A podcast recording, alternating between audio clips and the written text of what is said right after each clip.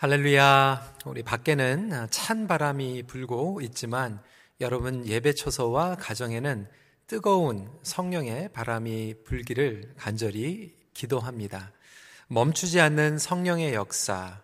아, 이 시리즈 일곱 번째.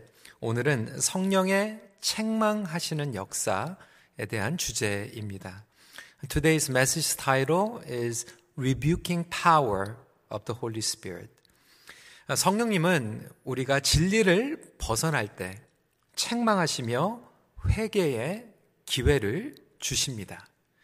우리 안에 내주하시는 성령님께서는 하나님의 뜻대로 살아가도록 인도해 주십니다. 그래서 그 뜻 안에 거할 때 우리에게는 넘치는 능력, 그리고 기쁨, 자유를 공급해 주심을 경험하게 됩니다. 하지만 반면에 그분의 뜻과 말씀을 떠나게 되면 책망을 하십니다. 왜냐하면 성령을 근심하게 만들기 때문에 그렇습니다. 에베소서 4장 30절은 이렇게 이야기하고 있습니다. 하나님의 성령을 근심하게 하지 말라. 그 안에 너희가 구원의 날까지 인치심을 받았느니라. 우리가 예수 그리스도 안에서 거듭날 때 성령님께서는 우리 안에 내주하고 계시고 하나님의 뜻에 맞춰 살아가도록 도와주시고 그 뜻을 벗어나게 되면 성령을 근심하게 만드는 것입니다. 오늘 본문은 아나니아와 삽비라의 사건을 기록하고 있습니다. 그들이 무서운 심판을 받게 된 이유는 성령을 시험한 죄 때문이라고 어, 오늘 본문은 기록하고 있죠. 9절 말씀에 베드로가 이르되 너희가 어찌 함께 꾀하여 주의 영을 시험하려 하느냐. 여기서 주의 영은 성령을 의미하고 있죠. 성령을 시험한다라고 하는 것은 성령을 속이는 것, 성령을 근심하게 하는 것입니다. 성령을 시험하는 삶이라고 하는 것은 결국 하나님을 경외하지 않는 삶을 의미하고 있습니다. 이야기는 이렇습니다. 아나니아와 삽비라 부부가 어, 그들의 소유 땅을 팔아서 그 값에서 얼마를 감추고 나머지를 헌금하게 됩니다. 문제는 헌금 액수가 아닙니다. 오늘 이 본문은 우리가 다 땅을 뭐 집을 팔아서 그것을 다 바쳐야 된다라고 하는 의미가 아니죠. 오늘 심판을 받게 된 이유는 하나님과 공동체를 속이려고 했던 이유였습니다. 사도 베드로는 성령님의 도우심으로 그들의 속 마음을 꿰뚫어 볼 수 있었고 그들에게 무서운 심판이 내려지게 된 것입니다. 이 말씀의 핵심은 우리가 절대로 하나님을 속일 수 없으며 성령님께서는 그것을 드러내시며 책망하는 역사하심을 보여주고 있는 것입니다. 그렇다면 오늘 말씀을 통하여서 세 가지 함께 교훈을 나누고자 합니다. 첫 번째로 성령님은 우리 안에 우상을 책망하십니다. Rebuking idols in our lives. 3절 말씀에 베드로가 이르되 아나니아야 어찌하여 사탄이 내 마음에 가득하여 내가 성령을 속이고 땅값을 얼마를 감추었느냐. 아나니아가 땅값을 감춘 이유는 사단의 마음이 가득했기 때문이다라고 설명을 하고 있습니다. 그 얘기는 우상으로 마음이 가득한 것을 의미하고 있습니다. 성령님께서는 우리 안에 있는 죄, 사단이 주는 유혹, 그리고 하나님께서 싫어하시는 우상들을 보여 주십니다. 아나니아와 삽비라의 경우에는 그들의 우상은 물질이었던 것이죠. 그것을 하나님보다 더 사랑했기 때문에 그렇습니다. 여러분, 그만큼 재물이 우리의 삶의 우상이 되기도 합니다. the materialism can be the number one idol in our Christian lives. 그래서 여러분 예전에도 제가 말씀을 드렸지만 신약 같은 경우에는 믿음에 대한 구절이 215 구절이 됩니다. 많이 있죠. 여러분 믿음 중요합니다. 구원에 대한 것 218 구절이나 어, 그렇게 기록이 되어 있습니다. 그런데 재물과 같은 경우에는 2084 구절이나 기록을 하고 있습니다. 여러분 왜 그럴까요? 그만큼 우리에게 이 재물이라고 하는 것이 우상으로 다가올 수 있기 때문에 그 부분에 대해서 경고를 하고 있는 것입니다. 예수님의 비유도 보면 38 비유들 중에서 16 비유가 재물에 대한 내용입니다. 마태복음 6장 24절에는 이렇게 경고하고 계시죠. 한 사람이 두 주인을 섬기지 못할 것이니 혹 이를 미워하고 저를 사랑하거나 혹 이를 중히 여기고 저를 경히 여김이라. 너희가 하나님과 재물을 겸하여 섬기지 못하느니라. 여러분, 하나님께서는요, 우리가 풍성한 삶을 살아가길 원하십니다. 오늘 이 재물에 대해서 우상에 대한 문제를 이야기하고 있지만 아, 하나님께서 그렇다고 우리가 궁핍하게 사는 것을 원치 않으십니다. 근데 교회 안에서는 이런 two extreme이 있습니다. 양극단이 있습니다. 어떤 분들은 신앙생활을 통하여서 만사형통이라고 하는 것이 물질의 재물로 강조하는 분들이 있습니다. 그래서 예수 잘 믿으면 물질의 축복을 받는다. 여러분 그것은 잘못하면 기복 신앙에 빠질 수가 있습니다. 근데 여러분 그렇다고 또 다른 양극 극단의 반응은 뭐냐면 크리스천으로 살아가면 가난해야 된다라고 생각하고 계시는 분들이 있어요.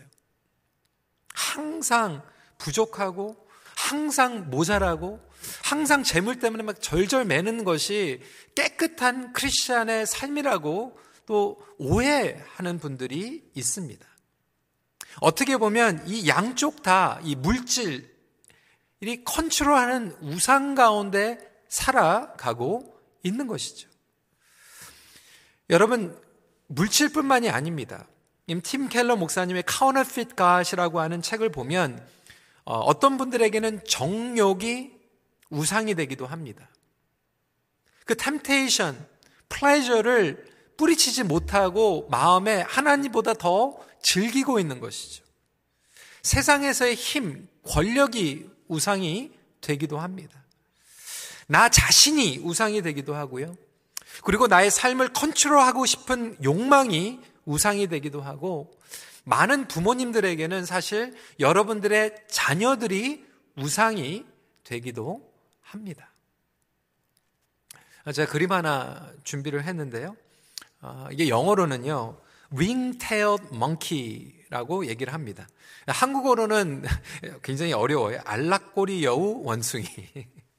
어, 그냥 ringtail monkey라고 하면 어, 편할 것 같아요.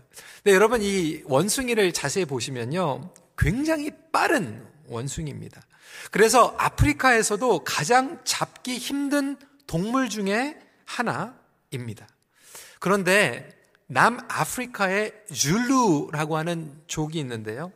그 줄루족은 이 종류의 윙테일 멍키를 아주 쉽게 잡는 방법을 알고 있습니다. 오랫동안 그들의 속성을 관찰하면서 터득한 방법입니다. 여러분 궁금하지 않습니까? 어떻게 이 윙테일 멍키를 잡을 수 있을까요? 다른 별다른 방법이 아니라 멜론을 사용하는 것입니다. 우리가 먹는 멜론. 이 멜론 안에 있는 달콤한 씨앗들을 이 윙테일 멍키들이 가장 좋아 한다고 합니다.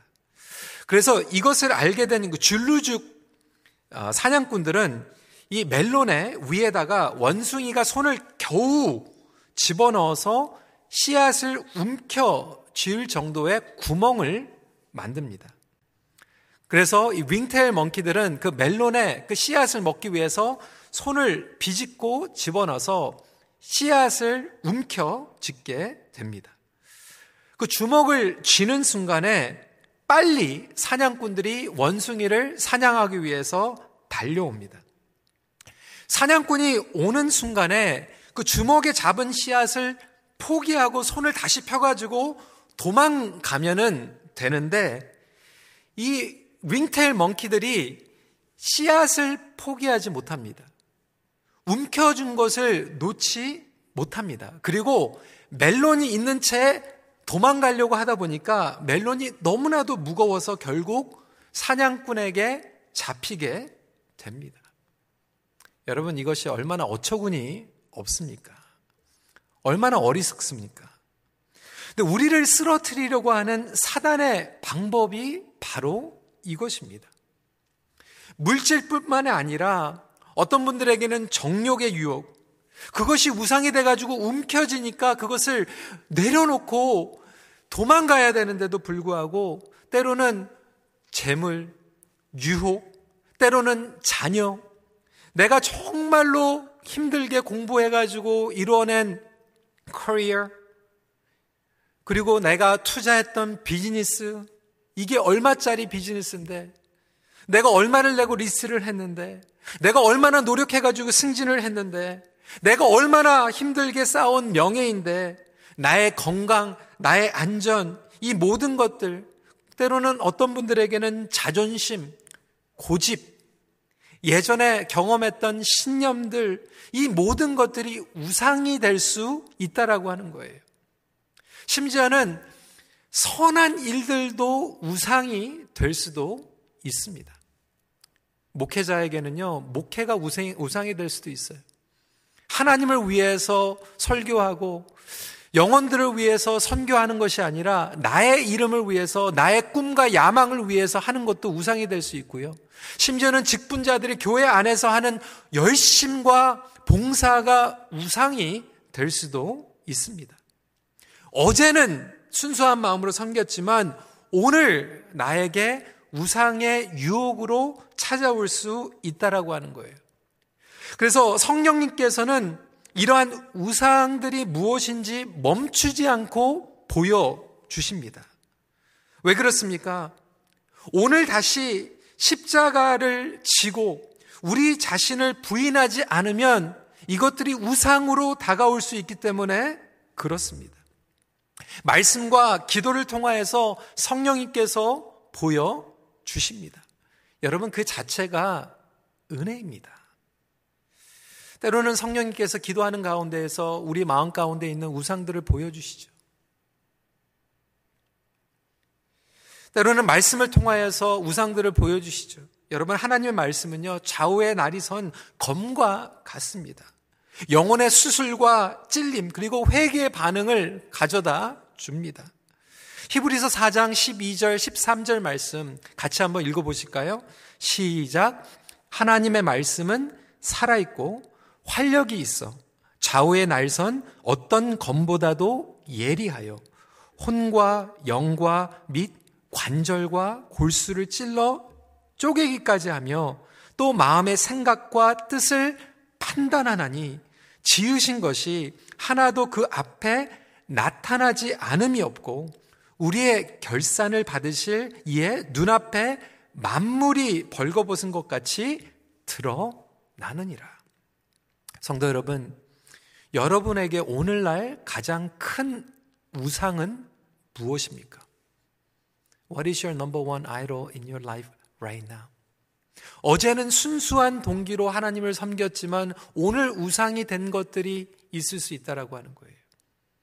내가 애쓰게 이루었던 그 공로, 때로는 사역, 나의 자녀, 커리어들이 우상이 될 수 있다라고 하는 거죠. 아나니와 삽비라는요, 딴 데 가가지고 이상한 짓 한 것이 아니에요. 하나님께 어떻게 보면 겉으로 볼 때는 헌금을 한 거예요. 그런데 그것도 우상이 될 수 있다라고 하는 것이죠. 그렇다면 성령님을 통하여서 말씀을 통하여서 보여주실 때 저와 여러분들은 어떻게 반응을 해야 할까요? 두 번째, 잘못된 동기를 드러내십니다. The Holy Spirit reveals wrong motivation. 성령님은 우리의 열심 안에 잘못된 동기를 분별하십니다. 아나니와 삽비라와 같은 경우에는 겉으로 보면 헌금을 한 거죠.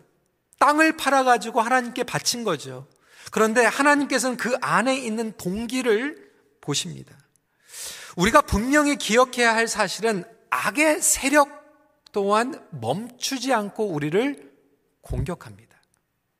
외부에서의 압력과 핍박으로 교회 공동체를 무너뜨릴 수 없으니까 이번에는 내부를 통하여서 작전을 펴니다.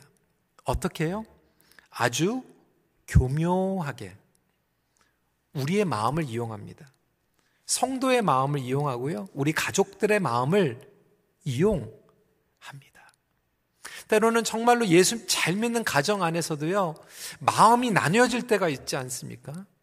돈 때문에, 안전 때문에, 나의 신념 때문에, 정치 때문에 막 갈리게 됩니다.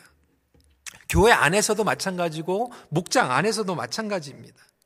성도들 간의 자리 다툼, 내분, 시기, 질투, 왜곡됨, 오해, 뭐 이러한 잘못된 동기들을 만들어 가지고 안에 있는 그 커뮤니티의 관계들을 망가뜨리려고 멈추지 않고 사단은 지금도 역사하고 있습니다. 아나니아와 삽비라가 땅을 팔아서 하나님께 바치는 것은 겉으로는 좋았지만 그 안에 있었던 동기는 무엇이었을까요? 오늘 5장 말씀을 읽었지만 사도행전 4장은 이렇게 아, 마무리하고 있습니다. 사도행전 4장 36절, 37절에 구브로에서 난 레위족이 사람이 있으니 이름은 요셉이라 사도들이 일컬어 바나바라 번역하면 위로의 아들이라 하니 그가 밭이 있음에 팔아 그 값을 가지고 사도들의 발 앞에 두니라. 여러분 저희들이 잘 알고 있는 바나바. 이 바나바는 물질뿐만이 아니라 자신의 인생을 전적으로 헌신하면서 교회 공동체와 성도들의 존경 그리고 신뢰를 얻는 지도자가 되었습니다. 그러한 분위기가 교회 공동체 안에 막 깔리다 보니까 아마도 아나니아와 삽비라도 눈치가 보였던 것 같아요. 프레셔를 받은 것 같아요. 그래서 아무도 강요하지 않았어요. 시키지 않았어요. 안 해도 되는 거예요. 그런데 땅을 팔아가지고 그 일부를 바치면서 전부를 바쳤다라고 거짓말하고 있는 거죠. 이것은 사람에게 보이기 위한 잘못된 동기였습니다. 삐뚤어진 영성이었던 거죠. 때로는 우리의 야망과 자기를 과시하기 위해서 때로는 우리가 전도, 선교, 교회 안에서 섬김도요, 그러한 동기를 가지고 할 때가 있어요.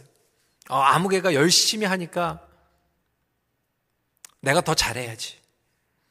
다른 사람과 비교하고, 질투하고, 경쟁하려고 하는 잘못된 동기로 섬길 때가 있죠. 그리고 인정받지 못하면 다 모든 것들을 내려놓게 되는 거죠.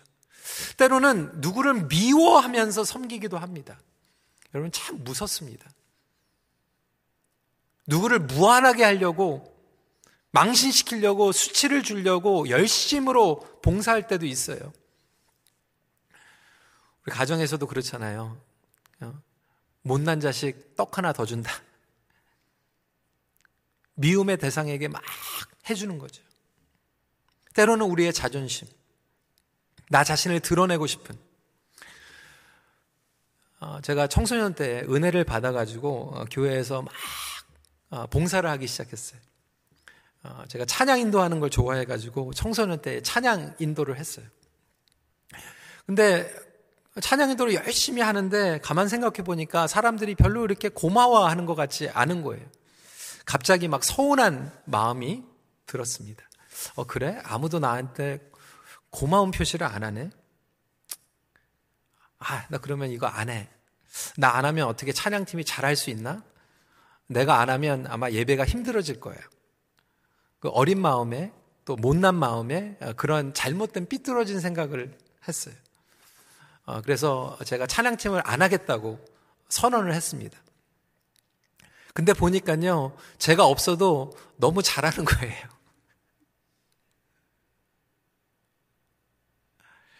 너무 잘 돌아가는 거예요. 그리고 나서 어, 하나님께서 청소년 때 참 이걸 깨닫게 된 게 얼마나 감사한지 모르더라고요. 하나님이 제가 필요한 게 아니거든요. 저에게 특권을 주신 거거든요. 은혜를 주신 거거든요. 섬길 수 있는 은혜. 때로는 우리가 체면 때문에 섬기고요.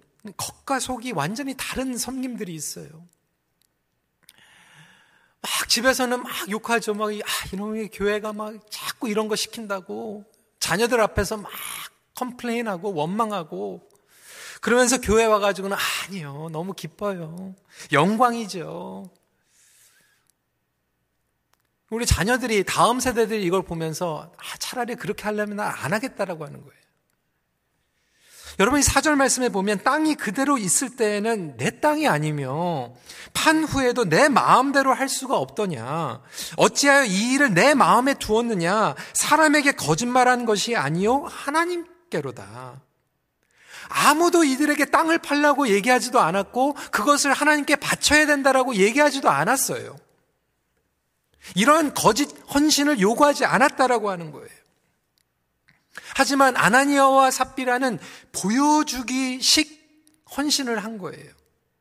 이것을 showing up faith라고 얘기할 수 있겠죠. showing up spirituality라고 얘기할 수 있어요. 그런데 하나님께서는 우리가 showing up 하는 spirituality에서 fearing God, 하나님을 경외하는 신앙으로 성장하고 성숙하기를 원하십니다. 그러니까 성령님께서는 우리가 쇼업 하려고 하는 것들을 그대로 드러내시면서 회개하게 만드시고 다시 하나님을 경외하도록 우리를 인도해 주시는 찔림을 주시는 겁니다. 여러분, 어떻게 보면 지금 코로나 이 팬데믹 기간이 이것을 테스팅하는 시간이라고 저는 여겨집니다. 성령님께서 이것을 시험하고 분별하고 계시는 시간으로 여겨집니다. 십자가를 진다라고 하는 것은 보여주기식 신앙을 부인하고 진정으로 자원해서 하나님을 경외하는 신앙으로 회복되는 거예요. 예수님께서는 십자가를 감당하실 때 수치스러웠어요. 보여주기식 신앙을 했으면 얌전해야 되죠. 클래스가 있어야 되죠. 그런데 여러분, 예수님의 클래스는 십자가에서 다 무너져 버렸어요. 그럼에도 불구하고 예수님은 하나님을 경외했고 하나님의 뜻을 순종하면서 십자가를 감당해 주셨습니다. 그러니까 십자가를 진다라고 하는 것은 그냥 겉으로 고생하고 헌신하는 것이 아니라 내 마음 가운데 자원해서 하나님을 사랑하기 때문에 하나님 없이는 내가 살 수 없기 때문에 하나님께 드리는 것이 너무나도 감사하고 특권이기 때문에 지는 것이 십자가를 지는 것입니다. 그러한 신앙을 회복할 수 있는 저와 여러분들이 되시길 간절히 기도합니다. 지금도 주일날 여러분들이 예배 드리고 있는지 안 드리고 있는지 아무도 몰라요. 하지만 지금 이 시간을 지키고 하나님 앞에 예배하고 있는 것은 showing up spirituality 때문이 아니라 하나님을 경외하기 때문에 여러분들이 예배를 지키는 거 아닙니까? 여러분 헌금도 마찬가지입니다. 이 과부의 헌금 누가복음 21장 1절부터 4절 말씀에 보시면 예수님께서 이 과부의 헌금에 대해서 이야기하고 있죠.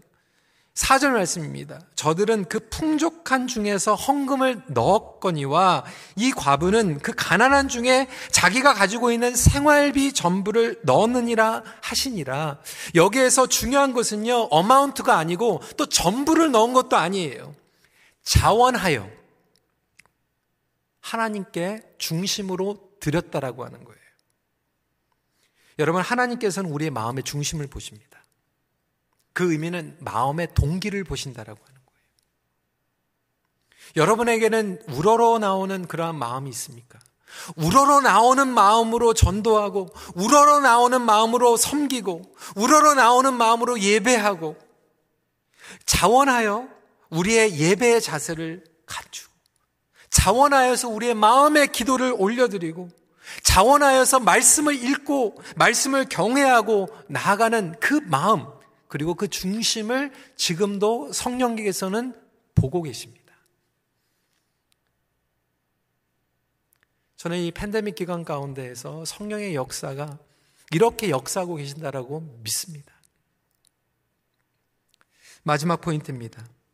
공동체의 책임성을 세우십니다. Reestablishing a culture of accountability. 저는 이 accountability라고 하는 말을 너무나도 좋아합니다. 그런데 이 accountability 그러면 이 아무리 사전을 찾아봐도요, 이 한국어 사전에는 제 마음에 드는 단어가 없어요.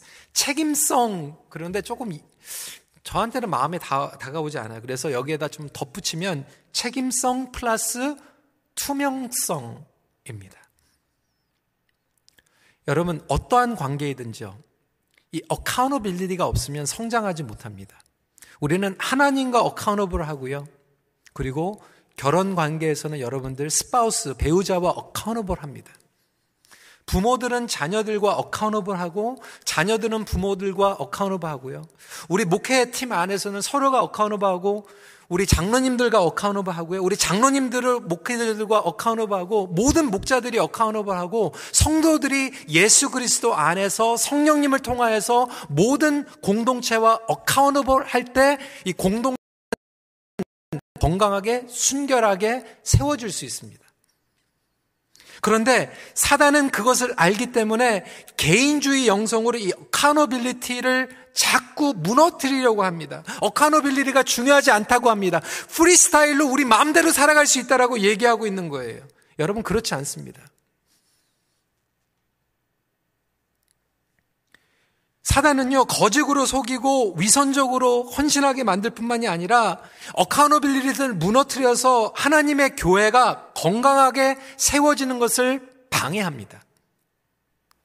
하나님의 교회는요, 신뢰, 그리고 안정감이 필요합니다. trust, security가 필요하죠. 교회 안에서, 그리고 가정 안에서 내가 서로를 신뢰할 수 있어야 되잖아요. 그리고 내가 안심을 할 수 있어야 되잖아요. 그런데 사단은 그것을 무너뜨리려고 하는 거예요.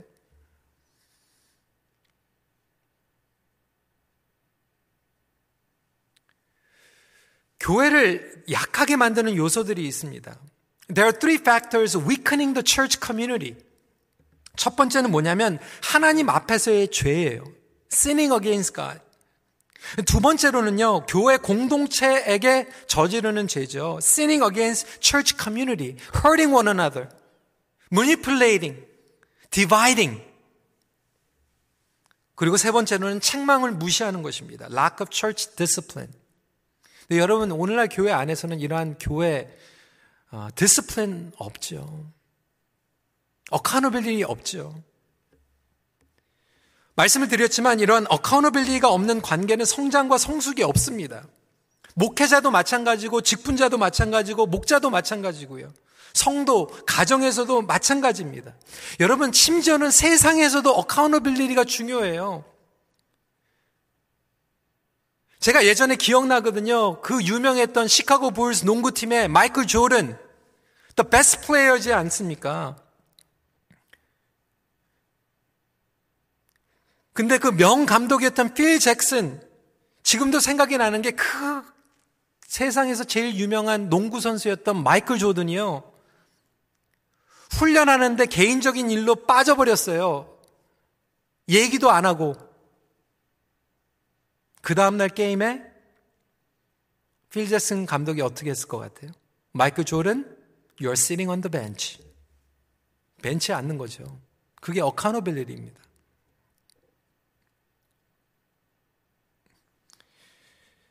여러분, 완벽한 교회는 이 땅에 없습니다. 완벽한 지도자, 완벽한 목자, 완벽한 부모 없습니다. 책망의 목적은 완벽이 아니죠. 우리가 완벽하지 않고 연약하기 때문에 책망을 통하여서 우리가 그것을 회개하고 그리고 하나님 앞에 회복되기를 원하시는 거죠.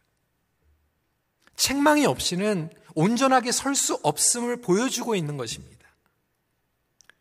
아나니와와 삽비라의 죄가 무섭게 심판을 받은 이유는 헌금을 들래서도 아니고 이 교회 그리고 공동체 관계의 순결함과 진실됨을 무너뜨리려고 했었던 요소를 가지고 있었기 때문에 하나님께서는 단호하게 치신 것입니다. 11절 말씀입니다. 온 교회와 이 일을 듣는 사람들이 다 크게 두려워하니라.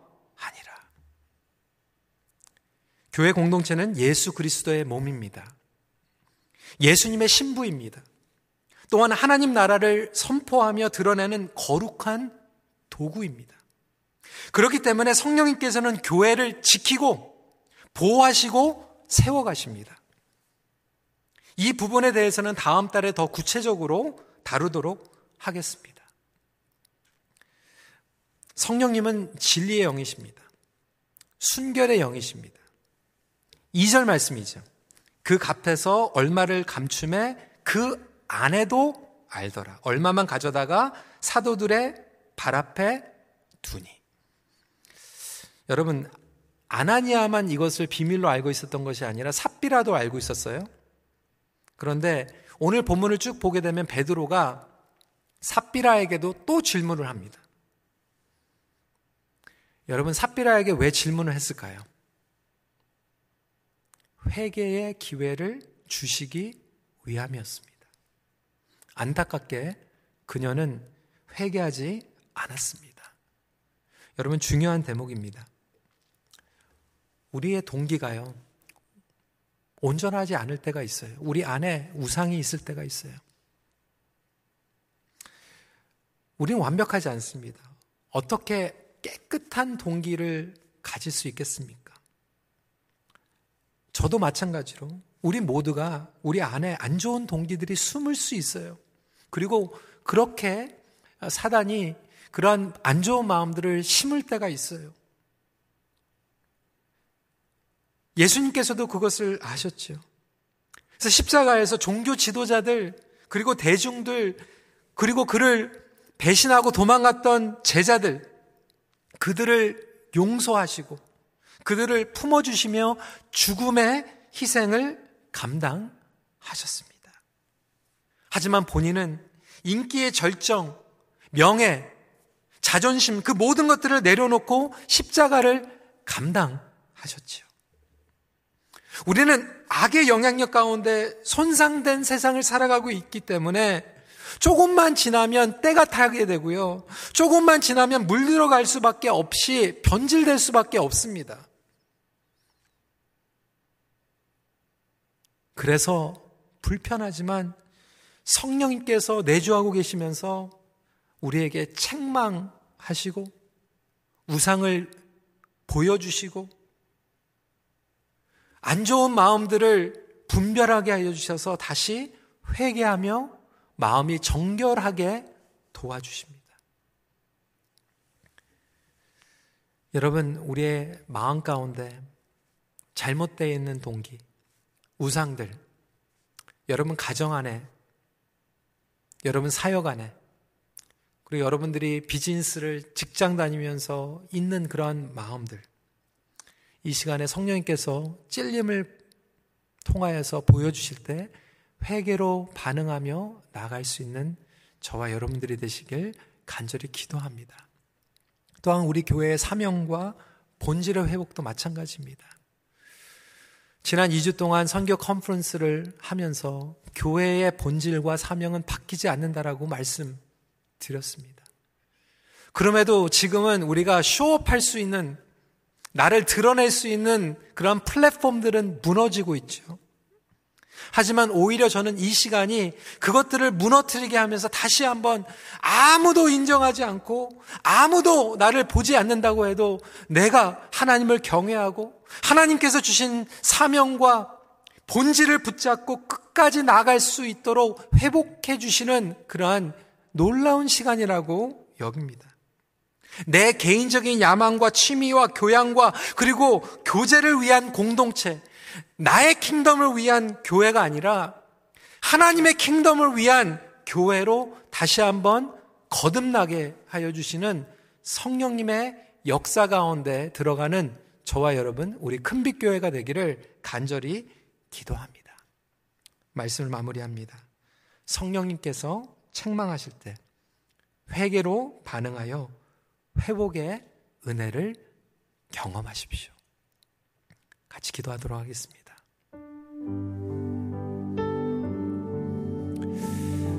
여러분,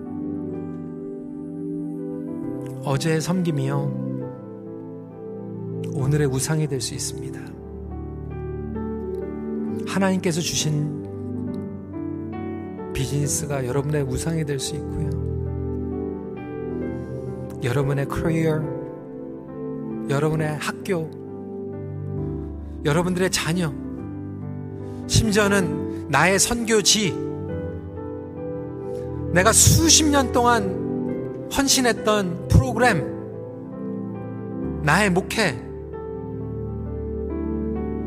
이것이 우상이 될 수 있어요. 성령님께서는 오늘 이 시간에 그것을 보여주실 거예요.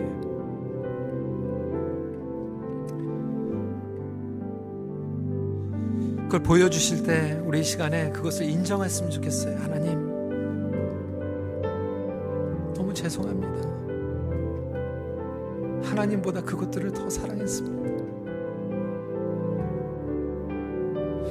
나의 마음에 세상에 물들어 그리고 조금씩 조금씩 변질되었던 그 마음의 동기들 사람은 속일 수 있어도 성령님은 속이지 못하고 하나님께 거짓말할 수 없음을 이 시간에 고백합니다. 주님 우리 가정의 그 우상들 주님 이 시간에 성령님께서 역사하여 주실 때 훨훨 태워 주시옵소서. 주님 우리 마음에 있는 우상을 태워 주시옵소서. 주님 우리 관계에 있는 우상들을 태워 주시옵소서. 주님 그리고 주님과 어카노블 할 뿐만이 아니라 우리 가정에 목장 안에서 그러한 일이 다시 회복할 수 있도록 허락하여 주셔서 남편과 아내가 서로 끌어주고 밀어주고 목장 안에서 목원 식구들이 서로 격려해주고 교회 안에서 그리고 우리의 커뮤니티 안에서 서로를 밀어주며 으쌰으쌰하며 다시 그 열정과 복음의 순수한 동기와 사명을 회복할 수 있도록 주님 은혜를 내려 주시옵소서. 오 성령의 바람 불어오시옵소서. 우리 시간에 간절한 마음으로 기도하는 시간 갖도록 하겠습니다. 기도하시겠습니다. 아버지 하나님 이 시간에 주님의 말씀을 붙잡고 나아가며 기도합니다. 아버지 하나님 우리 안에 우상을 주님께서 드러내 주시고 보여주시며 아버지 하나님 우리가 그것을 인정하며 회개하며 놀라운 역사가 일어나게 하여 주시옵소서. 오 성령님께서 아버지 우리 안에 있는 그 우상들과 잘못된 동기들 주님 퓨리파이어 주시옵소서. 정결케 하여 주시옵소서. 태워 주시옵소서. 주님 우리의 힘으로는 그것을 지울 수도 없고 없앨 수도 없고 해결할 수도 없음을 이 시간에 고백합니다. 오 성령님께서 오늘 우리의 삶 가운데 찾아와 주셔서 그것을 태워 주시고 아버지 하나님 다시 한번 주님의 놀라운 보혈의 능력 가운데 우리의 생각과 우리의 마음과 우리의 동기가 새롭게 되는 놀라운 역사가 일어나게 하여 주시옵소서. 겉으로 쇼업하기 위한 그러한 신앙이 있었습니까? 다시 한번 자원하는 마음으로 순수한 하나님의 뜨거운 열정으로 주님 앞에 나아가게 하여 주시고 그러한 예배가 되게 하여 주시고 그러한 헌금이 되게 하여 주시고 그러한 선교가 되게 하여 주시고 그러한 양육이 되게 하여 주시고 그런 목장이 되게 하여 주셔서 하나님 앞에 다시 한번 우리의 마음을 가지고 나아갈 수 있는 놀라운 역사가 일어나게 하여 주시옵소서. 우리 시간에 내가 주인 삼은 모든 것 내려놓고 함께 고백하며 찬양하며 나아가도록 하겠습니다.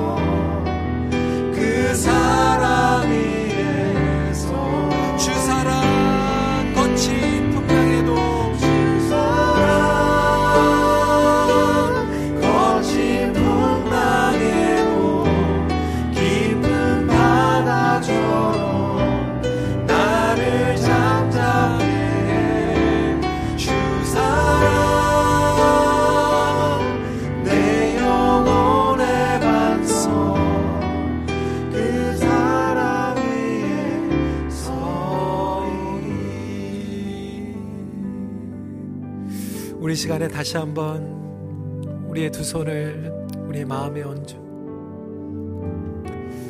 성령님 우리의 마음을 살피시고 정결케 하여 주시옵소서.